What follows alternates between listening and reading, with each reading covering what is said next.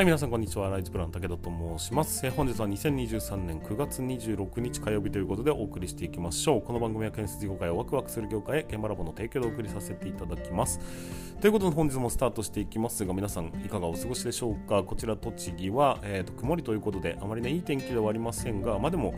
秋って感じのそんな気温になってきたなというふうに感じております。えーと、今ですね、僕は横になってます。寝ながら配信させていただくというね、えー暴挙に出てるんですけども、なぜって腰が痛いっす。何なんでしょうか本当に腹立つわ。あの、思い返せば24歳だったかな ?2 年目だったと思うんですが、その時に初めて僕はですね、ぎっくり腰というものを発症しまして、若いのにね、発症しまして、でなんでかってなん、その発端はですね、えー階段の隅出しをしてたんです。階段って RC の、えー建物の階段のうんと幅木の隅出しをしてたんですよ。で階段には、えー、と足場が組まれてるんですが幅木は壁際にあるんでその幅木の隅出しをするために、えー、と足場と壁のね狭い隙間にこう体を滑り込ませて作業してたわけですよ。その時に、えー、とすっごい狭いところでやって変な体勢になった時にピキってなったんですね。でそのピキってなって、えー、とそこから出られなくなってですね後輩というか、まあ、同期といいますかそのうんとこに引きずり出してもらってそこから身動きが取れなかったなんていうところが始まりででそのその時からうんとヘルニア予備軍っていうふうに言われていたんですが今はもう多分ヘルニアなんじゃないかなっていうふうに思うぐらい腰の調子が非常に悪いと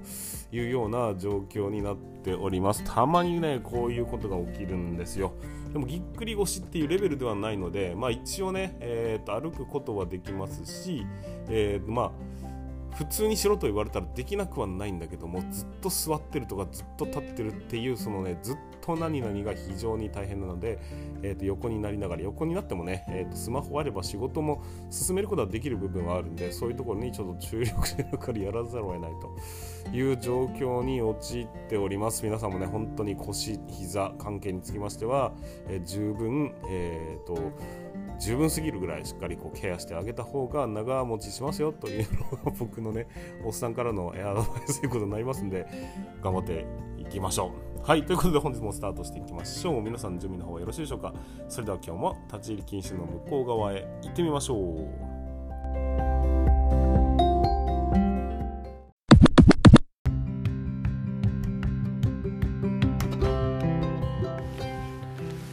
はい、皆さんこんにちは。ライツプラン武田と申します、えー建設業を持ち上げて楽しい仕事にするために YouTube チャンネル建設業を持ち上げる TV を運営したり、現場ラボというサイトでは若手の育成、働き方改革のサポートをしたりしております。ということで本日も本題の進め本題に進めていきますが、今日の本題は何かと言いますと、職人さんとの言葉遣いについてということでお話をさせていただきたいというふうに思います。まあね、こういうちょっと質問が来ましたので、えー、とこれに対して、まあ、台本なしでお届けさせていただきたいなというふうに思っております。しどろもどろになったら申し訳ありませんが、最後までぜひご視聴いただければなというふうに思っております。でですね、えー、と今日お話しするのは施工管理の、まあ、言葉遣いについてということでね、えー、とお話しするんですが、まあ、施工管理ってまあ何度も何度も、えーいろんな場面でお話ししてるんですが非常にこう出会う人が多岐にわたるんです、まあ、出会うというかね、えー関わる人間がすごくたくさんいるんですよ。例えば、えー、と施主さんっていうのね仕事をいただける方なんですけども、まあ、その方たち、まあ、基本的なそのね、えー、とお客さんという立場の人と接しなければいけないよねと。でその間に立ってくれてるのが管理、まあ、設計だとかっていうね、えーポジションの人なんですがその人たちの、えー基本的には、えー、と指示には従わなければいけないというようなポジションの方と接することもあります。あとはね会社の中にいるんで上司だとか後輩だとか、まあ、そういう人たちもたくさんいますよねと。で中でも、えー、と現場に入るとね、えー僕らは職人さんとたくさん接しなければいけない。その職人さんの中でも番頭さんとかそこの社長さんさんだとかね本当にたくさんの人たちが、えーいるというふうに思うんですがそういう人たちと,、えー、と一定のね言葉遣いだけで、えー、と果たしてうまくいくのかっていうと僕はですねなかなか難しいんじゃないかなっていうふうに思っております。やっぱりそれ人それぞれのね、えー、と立場だとか、えーに合わせた形で言葉遣いは変えていくのが、まあ、一番ベターなんじゃないかなっていうふうに思うんですでね、これに関しましては、えー正解があるわけじゃないです。こうした、こうしなさいというふうに言い切れるものは一つもないんですが、ただ、えーとやっぱりこう、うんと、状況に応じてお話をする場合はですね、やっぱり言葉遣いっていうのは選ばなければいけないなというふうに僕は感じるんです。例えば、えーと、目上の方、本当にね、えー、そうかな、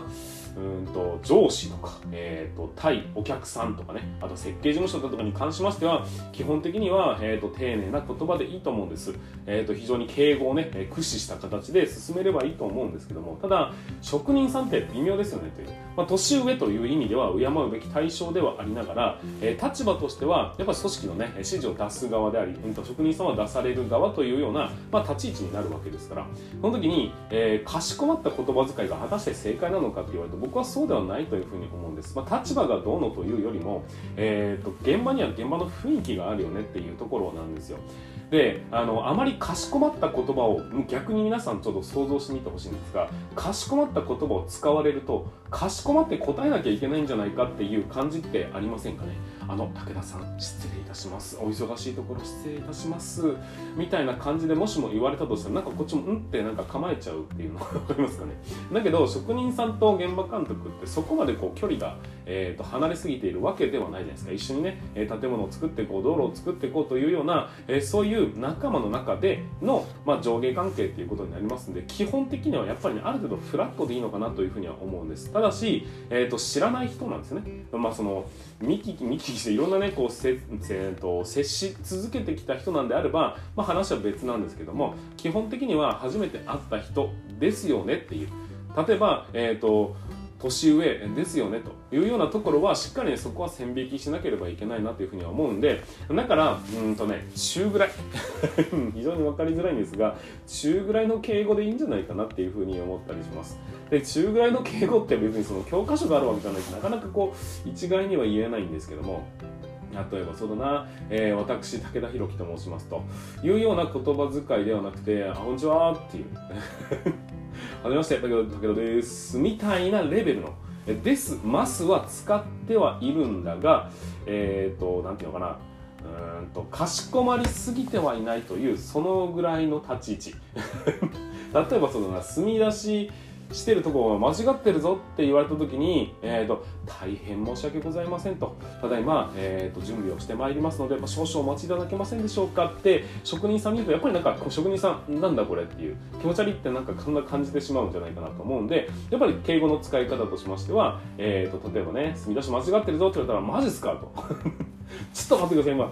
僕は確認します。ちょっと図面取っていくんで。もうごめんなさいちょっともうちょっと待ってくださいね。みたいな。そのぐらい。そのぐらいが僕は一番いいんじゃないかなっていうふうに思うんです。まあそのね、えーと、その人たちの職人さんたちを束ねている番頭さんだとかに対してはどうなのかっていうともうそれのもう一段階、えーと、上げてですね墨出し間違ってるぞって言われたらあそれ間違ってますとか。申し訳ないです。それちょっと今、えー、確認しに一回図面図面取りに戻るんで、えーと、またちょっと確認終わったら一回連絡しますんでぐらいな感じです。でその社長さんならどうかというと「お前墨出し間違ってるぞ」って言われたら「ああ申し訳ありません。ちょっとしたら素早今すぐに対処しようと思いますんでちょっとあのお時間いただいてもよろしいでしょうか。ぐらいな感じ。そのぐらいがですね、まあ、ちょうどいいぐらいなのかなと思います。なんだこの話。なかなかこうまとまりがつかないんですけども、まあ、同じことを言われたとしてもそうだな。なんかこう自分の中で段階をつけるといいますか先輩たちってどういうふうに接してるのかなっていうのを見てそれを学ぶのが一番いいと思うんです、まあ、生まれてからね基本的には先輩というのは、え周りにいなかったわけじゃないですか、えー、言葉を覚えるのにはやっぱり親のね言葉遣いを真似るところから入ったのと同じで、えー、この業界に入って右も左もわからないんであれば変に生意気な言葉を使う必要はないんですけどもやっぱり敬語敬語しすぎると結局向こうも構えてしまうというものがありますので職人さんと接する時にね先輩はどうしてるのかとか、まあ、そのものすごい上の先輩の真似をしたらダメですよ、えー、どうしてもこう偉そうな口調になってしまいますので1つ上とか2つ上の先輩たちはどういうような感じで、職人さんと接してるのかっていうところよりももう1段階上げたぐらいの、敬語を使うっていうのが僕の中では多分正解なんじゃないかなっていうふうに思ったりしております、まあ、改めて言いますが、えーと、立場立場に応じてやっぱり、えーと、相手の気持ちを考えた上で汲み取った上で相手の立場が、えーと、と悪い方向に転がらないようにはしなければいけないんです。責任責任を持って、え仕事をしていただいている例えば設計事務所の方が来た時に「あっす!」みたいな感じで来られるとやっぱり向こうとしてはうんと立場がありますからねバカにされているというふうに感じる可能性があるわけですねそういうところはやっぱ避けた方がいいんで敬語を使わなきゃいけないのかって言われるとまあ人生とかね、えー、と人間か人間その世界とかねそういうふうに感じて大きなくくりでいくと、まあ、別にその言葉遣いで人間を、えー、と評価されましてもと思うかもしれませんがでもやっぱり日本人のいいところは相手の気持ちを、えー、と組んであげるというそのね察しの文化じゃないですか。なので、え相手がうんと少なくともなんかこうフランクにねすごい下っ端の人間からフランクに接されている俺かっこ悪いと思わせてはいけないというそういう観点に立った時に自分はどういう言葉遣いをチョイスすべきなのかっていうふうなところね。自分目線ではなくて相手目線で相手はどう接してほしいんだろうかっていうところをしっかりと踏まえて考えていくのが一番正解なんじゃないかなっていうふうに思いましたので今回お話をさせていただきました、まあ、ちょっとね、えー、取り留めもない話だったかもしれませんがこのようにね、まあ、若手の方たちにとって少しでも、えー、と参考になるような意見だとかあとはね DX 効率化みたいなところについてもお話をさせていただいておりますので、え今後もぜひねお聞きいただければなというふうに思いますのでよろしくお願いいたします。はい、ということで本日も最後までご視聴いただきましてありがとうございました。ました。また明日の放送でお会いいたしましょう。それでは全国の建設業の皆様本日もご安全に。